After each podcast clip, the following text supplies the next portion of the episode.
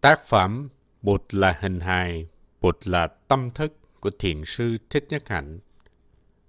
Chương thứ 8 Đi bằng chân của Bụt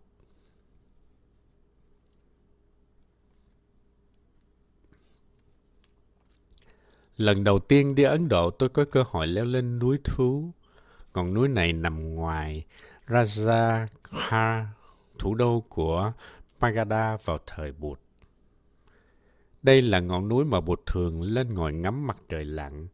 Ngồi chơi trên núi thú làm tôi nhớ lại câu chuyện.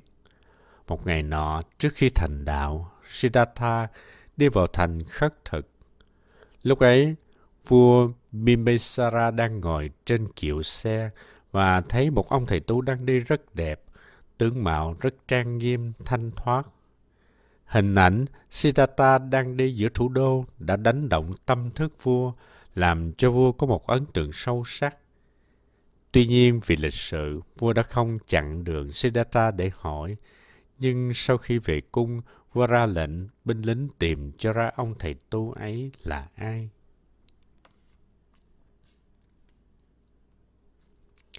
Vài ngày sau, đội cận vệ đã tìm ra Siddhartha và nơi ở của ngài.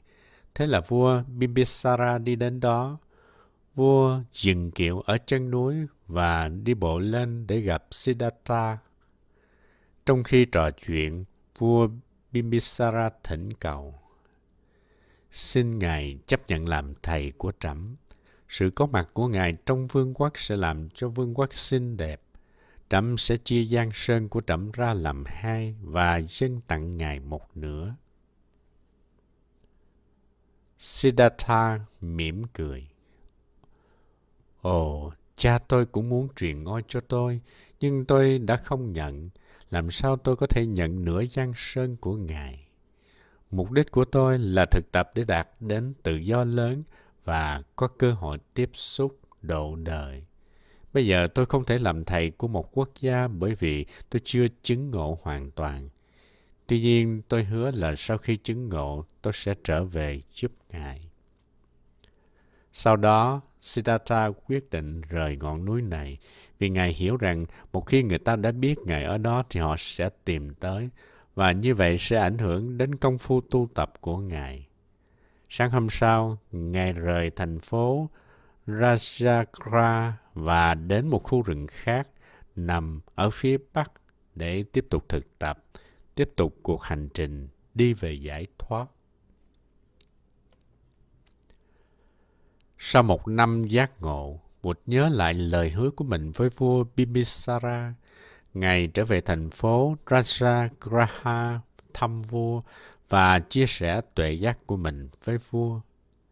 Bây giờ Ngài không đi một mình nữa mà theo Ngài có hơn một ngàn vị khất sĩ. Bụt là một người dựng tăng rất tài ba và nhanh chóng. Mới đó mà Ngài đã có hơn một ngàn hai trăm năm mươi đệ tử. Bụt chăm sóc dạy dỗ quý thầy thực tập chánh niệm trước khi đưa quý thầy vào thành Rajagraha. Bụt dạy quý thầy cách đi, đứng, nằm, ngồi và khất thực. Cô nhiên dạy dỗ cho hơn một ngàn thầy đi đứng trong chánh niệm thật không phải là chuyện đơn giản. Sau khi được dạy dỗ đàng hoàng, quý thầy trở về Rajagra cư trú trong một khu rừng cỏ. Những cây cọ tuy còn nhỏ nhưng khu rừng rất xinh đẹp. Cả ngàn vị khất sĩ được chia thành từng nhóm 20-30 người đi vào thành Rajagra để khất thực. Lần đầu tiên, thấy từng đoàn khất sĩ đi khất thực trong chánh niệm, trang nghiêm, thanh thoát và tươi vui, dân chúng rất có ấn tượng. Tin Siddhartha trở lại đã sớm đến tai vua. Vua đưa nhiều bạn bè, cẩn thận, những người trong gia đình đến rừng cỏ thăm Bụt. Bụt đã nói cho họ nghe một thời Pháp rất hay và hứa sẽ vào cung thăm vua. Vua mất hai tuần lễ để chuẩn bị đón tiếp tăng đoàn. Hôm ấy tất cả mọi người trong thành đều biết vua tiếp đón các vị khất sĩ, nên cả hàng ngàn người đổ xô ra đường để chào đón. Đường phố tấp nập người qua lại và đã có lúc tăng đoàn không thể bước đi được. Lúc ấy có một thanh niên ca sĩ trẻ xuất hiện giữa đám đông. hát những bài hát rất hay để tán dương Bụt, Pháp và Tăng. Cảnh tượng rất đẹp, trông giống một ngày lễ hội. Vào thời xưa, các nhà vua luôn chú trọng đến những bậc quốc sư làm thầy tinh thần cho phương quốc. Họ thường mời những bậc minh sư vào cung để giúp làm đẹp, làm lành cho vương quốc của họ. Vì vậy, vua Bimbisara tìm mọi cách để giữ Bụt ở lại. Vua muốn có Bụt và tăng đoàn trong vương quốc. Đây cũng là sách lược chung của các nhà chính trị. Việc đầu tiên vua làm là cúng dường cho Bụt và tăng đoàn rừng tre ở ngoài ô thành phố. Rừng tre rộng lớn đủ cho Bụt và 1.250 vị khất sĩ cư trú. Vua cũng cúng dường cho Bụt dãy núi linh thú. Trong những năm đầu Bụt ở đây, con đường duy nhất lên núi là một con đường thiên nhiên. Hai bên đường toàn là những cây cỏ. Sau đó vua Bimbisara đã cho xây lại con đường bằng đá. Con đường đá đó ngày nay vẫn còn. Nếu đến Rajagra thì quý vị có thể leo núi bằng con đường này. Quý vị cũng có thể đến thăm rừng tre, loại nhiều loại tre xưa cổ ở đây cũng đã được chính phủ khôi phục lại. Vua Bimbisara đến thăm Bụt rất thường xuyên. Vua luôn dừng xe dưới chân núi để đi bộ lên dù mất khá nhiều thời gian. Không biết vua có biết đi thiền hành không? Lần đầu tiên leo núi thú, đi theo tôi có mấy người bạn. Trong đó có cả Maha Gosanada. Tôi đi trong chánh niệm và tận hưởng từng bước chân của mình. Tôi ý thức rằng đây là con đường mà ngày xưa Bụt đã đi qua. Ngài đã leo lên xuống con đường này cả hàng ngàn lần. Ngày nào Ngài cũng đi qua con đường ấy. Vì vậy chúng tôi rất chánh niệm khi đi trên con đường này, bởi vì chúng tôi ý thức rằng dấu chân của Bụt vẫn còn đó. Chúng tôi leo được 20 bước thì dừng lại, ngồi xuống theo dõi hơi thở và ngắm nhìn cảnh vật chung quanh. Sau đó đứng lên đi tiếp 20 bước nữa. Vì có một số người đi theo nên mỗi khi dừng lại tôi nói một bài pháp thoại 3 phút. Nhờ đi như thế nên khi lên đến đỉnh núi chúng tôi không hề mệt mỏi chút nào. Chúng tôi cảm được năng lượng rất hùng hậu của bột vẫn còn đó trong khi đi con đường này và khi ngồi trên đỉnh núi linh thú. Hôm đó chúng tôi ngồi trên đỉnh núi ngắm mặt trời lặn. Tôi ý thức là Bụt đã từng ngồi như thế nhiều lần và Ngài cũng ngắm mặt trời huy hoàng đang lặn. Tôi đã dùng con mắt của Bụt để ngắm, mắt Bụt trở thành mắt tôi và chúng tôi cùng ngắm mặt trời huy hoàng đang lặn. Nếu có cơ hội đến đó, quý vị nên đi vào sáng sớm, có thể là đi lúc 4 giờ. Quý vị có thể thuê cảnh sát đi theo để được an toàn, bởi vì lúc đó trời còn tối, có thể có những người không tốt sẽ lấy cắp đồ của quý vị. Người cảnh sát này không cần mang theo gì cả, dù là cây gậy. Vũ khí của ông ta là đôi mắt, bởi vì ông ta biết hết mọi người trong làng. Nếu ông ta nhận ra tên trộm thì tên trộm sẽ bị vào tù. Chúng ta phải trả cho ông ta một ít tiền và ông sẽ ở lại với chúng ta suốt ngày. Sau khi mặt trời lặn, chúng ta xuống núi, có cảnh sát, chúng ta có thể xuống núi an toàn. Tưởng tượng cả ngày leo núi và ngồi chơi trên đỉnh núi, quý vị có thể ngồi thiền, đi thiền, ăn cơm chánh niệm trên đó. Ở đó không có nhà vệ sinh, vì vậy quý vị phải đi thiên nhiên. Lần đầu tiên dùng nhà vệ sinh trên đó, tôi ý thức rằng hồi xưa Bụt cũng đã từng làm như thế. Năng lượng chánh niệm Chúng ta có thể đi bằng đôi chân của Bụt. Một khi chúng ta có sức mạnh của năng lượng chánh niệm thì chân của ta sẽ trở thành chân Bụt. Chúng ta không thể nói, tôi không thể đi bằng chân Bụt bởi vì tôi không có đôi chân ấy. Điều đó không đúng. Chân của ta là chân của Bụt. Nếu chúng ta thực sự muốn dùng nó, Điều đó tùy thuộc nơi mỗi chúng ta. Nếu chúng ta đưa năng lượng chánh niệm vào đôi chân của mình, thì chân ta trở thành chân bụt và ta có thể đi cho bụt. Đây không phải là niềm tin mù quáng, mà là tuệ giác. Nếu chúng ta sống bằng năng lượng chánh niệm, thì chúng ta đang hành động như bụt. Chúng ta nói như bụt nói, nghĩ như bụt nghĩ, làm như bụt làm. Đó là Phật tánh. Đây không phải là lý thuyết, mà là điều chúng ta có thể kinh nghiệm được. Ngồi cho an, đi cho lạc là sự thực tập rất căn bản của làng mai. Chúng ta tập ngồi như thế nào để trong suốt thời gian ngồi, ta có bình yên. Chúng ta học đi như thế nào để trong khi đi, ta có an lạc. Chúng ta nhờ chánh niệm và chánh định của ta để làm điều đó.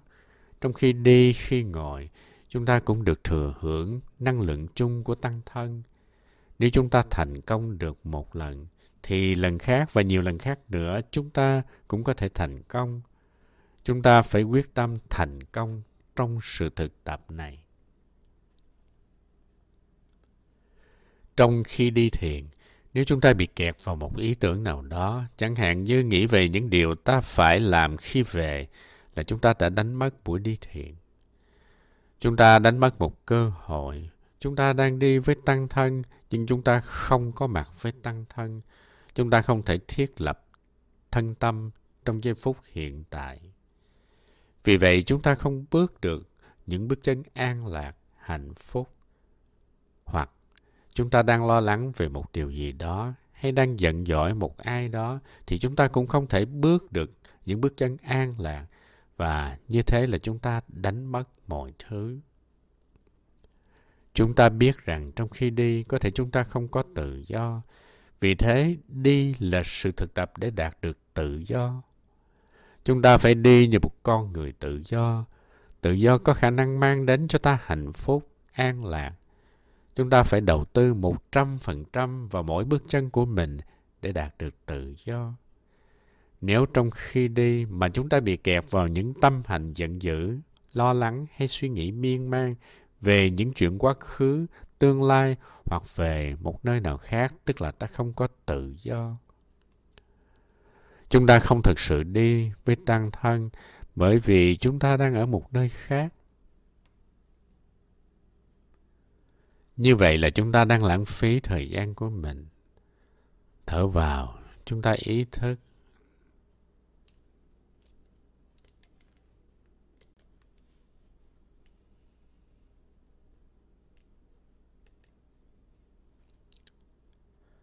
Tôi thật sự không có mặt ở đây và sau này tôi sẽ tiếc nối. Tôi có cơ hội nhưng tôi đã không tiếp xúc được với những điều kiện hạnh phúc ngay trong giây phút hiện tại. Tôi có khả năng đạt được tự do không? Tôi có thể an lạc ngay bây giờ và ở đây không? Chúng ta phải đặt ra những câu hỏi như thế.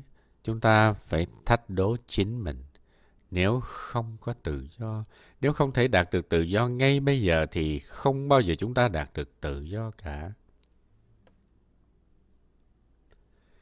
Vì vậy, chúng ta phải quyết tâm đạt cho được tự do ngay trong giây phút hiện tại. Dù các tâm hành lo lắng, giận hờn đi lên rất mạnh, nhưng chúng ta biết rằng trong thâm sâu của chúng ta cũng có những hạt giống tự do, an lạc. Chúng ta phải làm cho những hạt giống tích cực ấy được biểu hiện. Chúng ta không chỉ có những tâm hành lo lắng, giận hờn, chúng ta có nhiều hơn thế. Mỗi người trong chúng ta phải tìm ra phương pháp hữu hiệu để đạt được tự do. Tuệ giác vô thường, vô ngã. Có tuệ giác, chúng ta sẽ thấy được tự tánh vô thường Chúng ta thường hay cố gắng quá nhiều để giữ cho đời sống của mình ổn định và ý niệm về vô thường mang đến cho chúng ta nhiều lo lắng, sợ hãi. Tuy nhiên, nếu nhìn sâu vào tự tánh vô thường, chúng ta sẽ thấy rất dễ chịu. Khi bước một bước chân, chúng ta có thể hình dung quán tưởng mẹ mình cũng đang bước bước chân ấy với mình. Bàn chân ta là sự tiếp nối của bàn chân mẹ. Thực tập nhìn sâu, Chúng ta thấy sự có mặt của mẹ trong mỗi tế bào cơ thể ta. Hình hài ta là sự tiếp nối của hình hài mẹ. Khi bước một bước chân, ta có thể thầm nói. Mẹ ơi, đi với con, mẹ nhé.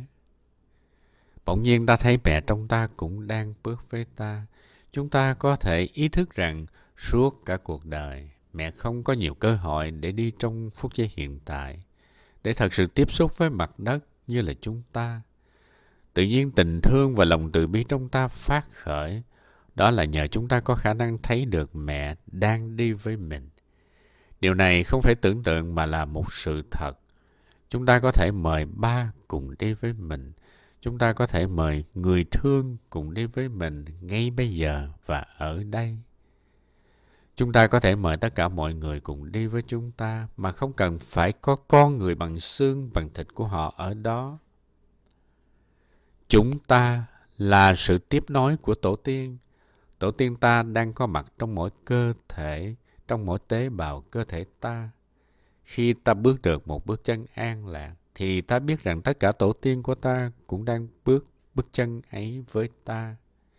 Hàng triệu bước chân đang cùng bước một lần. Với kỹ thuật điện ảnh, chúng ta có thể tạo ra được hình ảnh như thế. Hàng ngàn bước chân, hàng triệu bước chân cùng bước một lúc. Tất nhiên tâm của chúng ta cũng có khả năng ấy. Tâm chúng ta có thể thấy được hàng ngàn, hàng triệu bước chân của tổ tiên đang cùng bước với chúng ta. Thực tập phép quán tưởng này sẽ lấy đi cái ý niệm mình là một cái ngã biệt lập ra khỏi mình. Chúng ta đi và tổ tiên của chúng ta cũng đang đi với chúng ta. Bụt đã hiến tặng cho ta nhiều bài tập như thế để ta có thể trở về với chính mình. Tuệ giác vô thường là một công cụ mà chúng ta đã có sẵn. Tuệ giác vô ngã cũng là một công cụ khác. Có thể chúng ta giận con trai mình, con gái mình, có thể giận vợ hay chồng mình. Tuy nhiên, chúng ta cần ý thức rằng hạnh phúc của người kia là hạnh phúc của chính mình. Nếu người kia không có hạnh phúc thì mình cũng không thể nào hạnh phúc được. Vì muốn đối xử tốt với người kia nên mình phải an lạc hạnh phúc. Sự giận dữ sẽ không giúp ích gì cho mình mà cũng chẳng giúp được gì cho người kia. Nếu mình đau khổ thì người kia cũng không thể nào hạnh phúc được người kia không phải là một cái ngã biệt lập, và mình cũng không phải là một cái ngã biệt lập. Chúng ta có trong nhau, tương tức nhau, dùng công cụ vô ngã để quán chiếu, ta sẽ tiếp xúc được với tánh tương tức. Chúng ta sẽ vượt thoát được cơn giận và có khả năng bước được những bước chân an lạc và hạnh phúc.